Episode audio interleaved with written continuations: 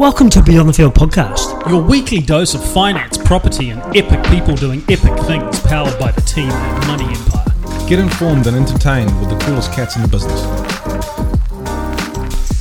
My name is Kane Wallstrom. I'm Goran Lonka. I'm Isa Nasiwa. Today we are going to talk about building shortages in supplies, which is really topical at the moment and a real, what am I about to say, bad spot we're sitting in. And it's got no sign of slowing down. It doesn't know. There's so many intricacies and factors to this, but you know, the, there is a, a picture being painted from the media. It's all doom and gloom. If you, if you think back a year and a half ago when we chatted, what are the overall effects of COVID? We always said, even back then, there was the here and now, but we also knew that a lot of the impact, or the true impact, we wouldn't see for 12 to 18 months. And I get this, guess this is sort of painting the picture on where we thought we were going to be 18 months ago, and everyone said the supply chain was always going to be impacted. Yep. Um, it was just probably unclear then what areas of supply was going to be impacted. There's a couple of things that I'll throw out there. I know GIB is at least like three month lead times. I have heard even like six months in some cases. Prenail trusses for roofs, eight month lead time. And um, I know some building companies are actually going back to the old way of building them on site and then getting them ticked off, which is obviously slow, but they want to get into it straight away. Um, other materials, uh, they're definitely lacking. And I have heard stories where building sites have been invaded over weekends at night with cranes picking up materials off sites. I know. And I know firsthand from a client, uh, sorry, from a friend's perspective in this space. Small builders, I know, but I don't know if this is public news, they're driving around Auckland with trailers, mate, And- to get supplies. And that's not bodies from COVID, right? We're not here to discuss COVID, thank you very much. But yeah, that's that's just the way the world in New Zealand right now with new builds. What what is driving it? What is driving it? Um, Don't we have a whole country full of wood? Yeah, Whoa. that's the thing. Like, do we actually sell the goods offshore of the materials that we lack in? Yeah, I mean, like, there's heaps of things. I suppose um, what has been able to really reach our ports. You know, we've been closed up shop for a long time. How long were bloody um, container ships and that floating in the ocean? So this they all couldn't enter. and this is all comes know? back to the global supply chain being affected. You know, So- something that's held up in Panama Canal is being delayed by the time it gets down to Australia. By the time it gets to New Yeah. Zealand, this is where the real delay Yeah. in certain materials Yeah. um, are just being held up. So definitely that space, um, cost of these materials and cost to freight them here. You, I've heard stories of containers going from five grand to twenty thousand dollars. You know, that markup of what you're trying to sell is incredible. Um, inflation, wages, labor, trying to get labor. We've got such a labor shortage of skilled people trying to get chippies and builders. I know um, builders trying to get extra staff and they just can't find them. And they might have openings for an extra five or ten builders, but they can't get them because our borders are closed. We can't bring in those people that are skilled enough to do so. So it, it, it's not just a supply uh, chain um, issue; it, it can cover the wider economy. I think I think something else that's worth mentioning is the record uh, number and amounts of building consents being issued for purchases for building. Agree, but I'll challenge that because there's a ton of consents being issued. How many of those actually turn into a build? And the reason I say that is how many people you come across that it might be a mum and dad trying to do a development and do not have any idea what they're doing, but they've bought a piece of land and thought, hey, I can be a developer and have a crack at that. One, they don't know what their cost is in, what their cost is out, cost per square meter, timeframes of holdings, um, all those type of things that go on involved. So I think you find a lot of people buy something, resource consent it, Yes. and then work out actually our numbers don't work here. How many properties are you seeing on the market that are being sold with resource consent being issued? Tell me.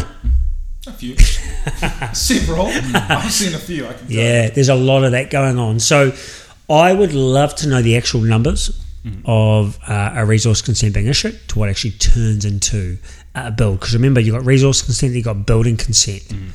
I'd love to know what actually goes through and actually developed or built on. I guess if you you chuck in another dimension to it is um, we all know what the Leaky Home saga looked like. Um, not- Trickle, trickle. yeah, late late nineties into early two thousands. But then, um, you know, we wouldn't want to get to a crossroads in twelve months' time or twenty four months' time where there's been such a shortage of materials that then the quality of the materials has dwindled. Um, and then you take into account the CCC has been issued. Um, we don't want to be scratching our head in a, a long time saying, well, actually, the quality of this build has come back to haunt Yeah. us because there's always a flow on effect and a delay of when something is completed to when something does turn. So, that, you know, that's another dimension we don't want to sort Oh. of cross already. I'll throw another one too.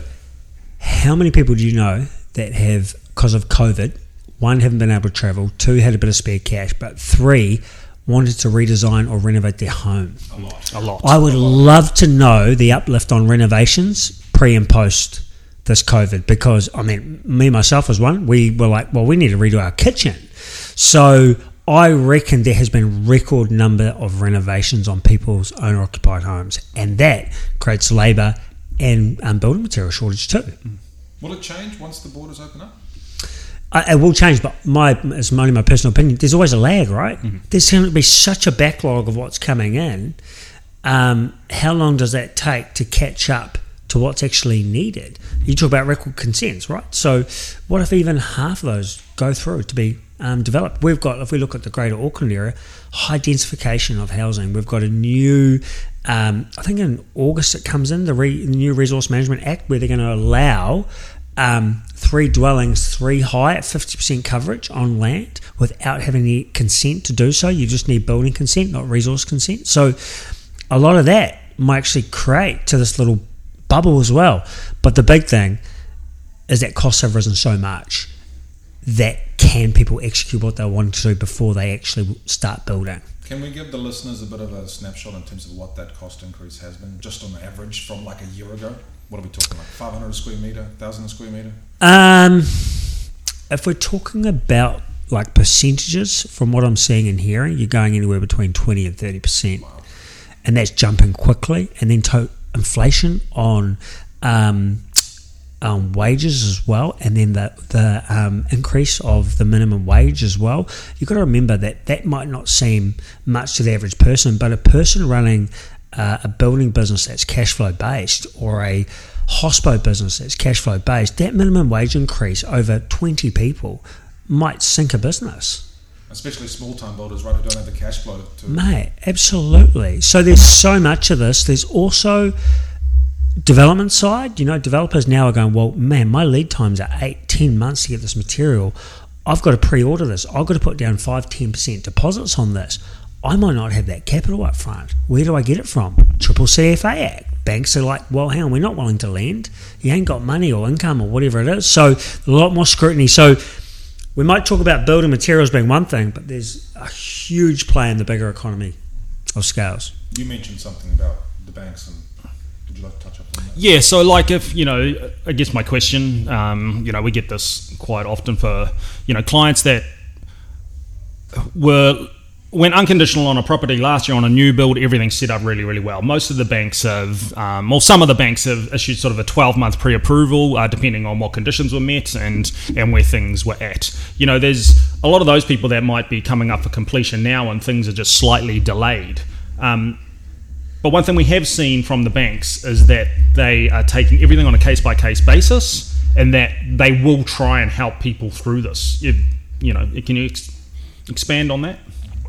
In terms of, do you mean if the costs increase or if there's a delay? Yeah, well, like I think first and foremost, if there's a delay, we have seen the banks will come to the party and go, cool. Well, as long as um, certain situations haven't changed drastically, um, spending hasn't gone out of control, uh, people are still in current jobs, and the statement of position is equal or the same, then they'll look to extend something or try to figure out a way to help the client get to the completion date. Yeah, they will definitely give out their hand as Yep. obviously common sense because the client has committed, they will have costs, even if it's delayed, they'll come to the party. They're not trying to hang people out No, to absolutely. dry. But it's different when the costs increase and clients need more money, i.e., builder doesn't have the enough or extra cash to fund the extra materials they need due to prices going up. that's a whole different ball game. Here's something Banks. I'll throw something in. We've seen a lot in the media and is on the ground too. Developers that may not get their sums right up front, pre-sell for X amount of fixed price. Site might be 18 months to be completion, resource consent, building consent, materials delays, all that kind of stuff. At the back end of it, coming up to their sunset, sunset clause time, they're like, man, we're way out. Mm. We're not even going to break even on what we've sold them for. All of a sudden, sunset clause activated, developer pulls out from the sale and purchase from the buyers, and it's resold because they either say, I need 150k more per unit, or I'm going to put it back on the open market. Now, that was super favourable. Um, what late last year, and it was media based and it was driven that way. But you've also got to feel for the developers too, because they carry that risk, and that inflation risk hit them with the building um, material shortage, and it, it, it busted a lot. I saw one person, um, I think in the Greater Auckland area, was in liquidation over some big sites, and it was purely on the pressure of cost. Just for my knowledge, would the developer then ask that original purchaser for that Yes. extra funds before pulling out? I think any decent developer would say, "Hey, look, this is genuine. This situation, we can't help this. Are you able to come up with another 150 grand or 100k?" Most of them would be like, "No." Some could say yes. If that's not the case, they then can. I don't know the legal terms, but they can pull that contract out and then put that back on the open market. And we know that those properties were just going like hotcakes, right? Now, different market where it slowed down a bit. Good property will always sell no matter what, but it'll be interesting to see.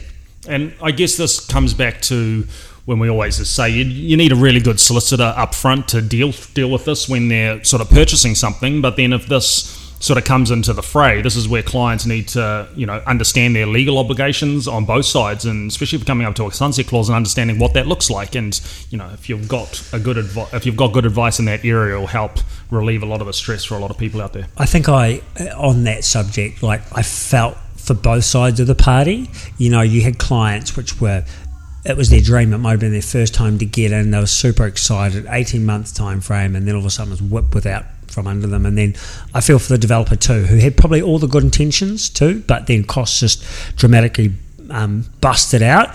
But then there was developers out there who literally were just price gouging and going, "Screw you! I want to make an extra five hundred grand here," and doing it on purpose, which that then defeats um, what their outcome should have been. Goran, I know you're very well listened to man, and you had some um, questions from yes, I've got a people that had thrown at you over uh, some listeners. So, did you want to throw them to Yeah, us? So I've got here. Oh, caught one. Yeah, John Smith from Avondale asks. Um, I know him. is- Do you know him? There's a few Smiths around, mate. What is our opinion, actually? Well, what, what kind of what kind of advice can we give to people who are thinking of building right now? Is it a good idea? Is it a bad idea? Do you want to go, Asa? You mean you mean building as in their Yeah, own home? Yeah, own home. Yeah, instead of buying an existing house. One thing I'll say is you've always got to build in a really good contingency plan. And what I mean by that is a sum of money that is going to, uh, that you're willing to chew into. So let's say you go away and build for a million bucks, right? Build in a minimum of 15% contingency. So you've got about 150k sitting there for any overruns. Massively. How many times do you see people not build contingencies in, and how many times does it actually sit on budget? Yeah, yeah, not very often. um, I would say if you're um, building, connect and talk to a lot of people, but connect with the right people. You know, really get your if they're structural work, really good structural engineer, really good builders that know what they're doing. Um, try get into a fixed price contract if you can. Turnkey or progress payments? I think. Well, you guys would know more than me. A turnkey's Turnkey's are they're Yeah. definitely a bit more expensive. a progress payment's a thing of the past. Nah, They're still no, they're still it's around. going, yeah, they're still But we, we have seen it. We have seen in the, the space of three years, we've seen it move from progress payments to only turnkey to then coming back to slightly progress payments to then all of a sudden really quickly, rapidly going back to turnkey. We've seen that swing uh, twofold in the last three years alone. I think going back to that um, listener's question is you need a really good team around you. Yeah. But you can't be naive around it. You need to really know what you're wanting to do, and um, you need to know your worst outcome. Got another one here from uh, Dirk Diggler in Wanaka. He's asking. Good skier. Great skier, yes, great length of skis, him. Um, he's saying, well, basically what I said before. What needs to happen for, for build costs to decrease, really? we the supply. Yeah. It's like housing. Yeah. We've we've chewed in too much around the housing and tampered with it. The only way you're going to get parity is supply. Even it out. That's why I encourage terrace housing, high density living. I think it's the way forward. Um, yeah, it is is to get supply into the country and open up the borders to allow skilled people to come here and, and help nurses, doctors, um, labourers, builders, all this type of stuff. It will help with everything. But if we can get bloody supplies here, it's going to help out, isn't it? How do we do that? Shout out to Container Door. um, well, yeah, I mean, that's I think what the world's grappling with at the moment. I see Australia now is struggling with supp- supplies in the building sector. Yeah, there's, there's one thing getting you know the ports open and the people in the sea and the channels open. Then they get to shore. You've got to have some truck drivers to actually ship that stuff around the place. You know, Australia right now has one of the biggest shortage of truck drivers actually able to distribute anything. So again, it just has a complete flow on, um, and then a delay and a catch up to actually get there. Shout out to Ice Road Truckers. Canadian ice road truckers, that is. Actually, see, you remind me of one of them. I was just going to go back to that turnkey progress payments thing, and I just thought of it now. If you're halfway through the build through progress payments, and you, the bank has paid say five lots of invoices halfway through the build, there's still five to pay. So you've got a say mortgage of 500, 600k. It comes to a halt, and you can't build anymore for another six months. You're still carrying those costs in terms of mortgage repayments, right? As opposed to a turnkey where you pay a deposit up front, you don't have any mortgage repayments until the actual property is built and you take ownership. So, turnkey, developer or builder carries the risk. Progress payments, it's shared, right?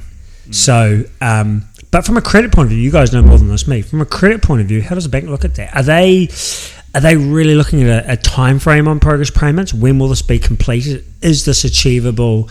And worst case, what are the costs that can carry out? Or they're not worried about that. Yeah, well, I think from a progress payments point of view, from what we've seen, um, the contingency plan and not deviating off that is what will define whether the clients get it approved or not. Um, there can't be an open-ended uh, clause or legal clause in the contract saying, "Hey, this could be potentially be between 15 and 30 percent overruns." They're just not going to accept that. There's a really fine-cut, clear-cut criteria from the bank around the wording uh, to make sure the client is put in the best um, best frame of mind. Does a bank run a contingency into the loan app? Yep. Yes, They do. Correct. So on top of what you're applying for. It used to be a dead set rule of ten percent. Yep. Now you're looking between ten and fifteen mm. Okay. on top. So mm. n- that cost is just built into the calculator on, on the loan amount that you want to pull out or borrow from them as an expense, basically. So if you want to borrow a million, That's an extra one hundred to one fifty k on top. Mm. to whether or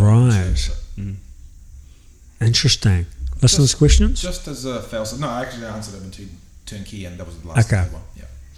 Um, the, I suppose the other thing that we're seeing at the moment with urban sprawl is the encouragement, right, of developments and, and um, builds.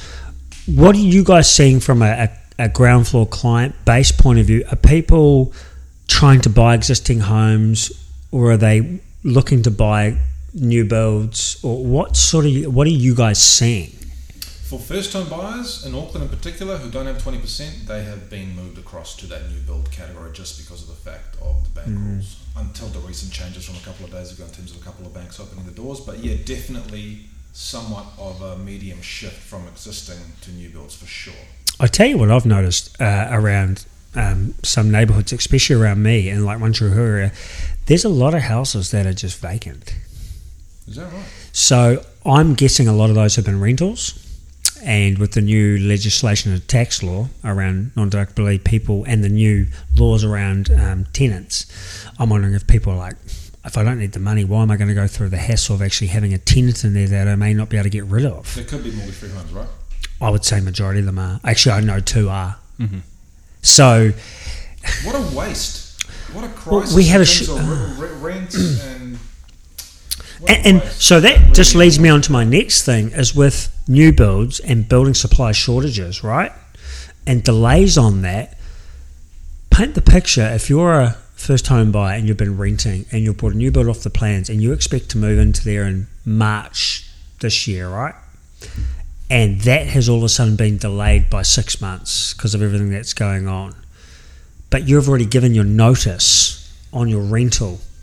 That rental's been filled by someone else, and the property manager said, Hey, look, I'd love to help you, but it's gone. Where do you go? That's a cluster. That's an. I would hate to be in that situation. One, if you're lucky enough, you can go to mum and dad's and get bacon and eggs on Saturday mornings. Two, You have to find somewhere else to live, man. exactly. Straight away. So you're then going to find another rental. Which what does that do? Well, you have to sign up. But it clusters the rental market again. It's adding more. A person that was going to own their own home is all of a sudden having to take up another rental. And I guarantee you that is happening. Like, I mean, you mentioned to me later, you know someone that's had to move in with mum and dad for a bit on a, a build that's taken too long. So you can imagine how many, how much that's happening across New Zealand. Bridge, right? To bridge that. gap. Wow, Yeah. insane. So there's um It's not just building supplies that it's affected; it's massive. A massive chain reaction. hugely, you know. And I mean, I don't know how you fix it apart from time and probably government.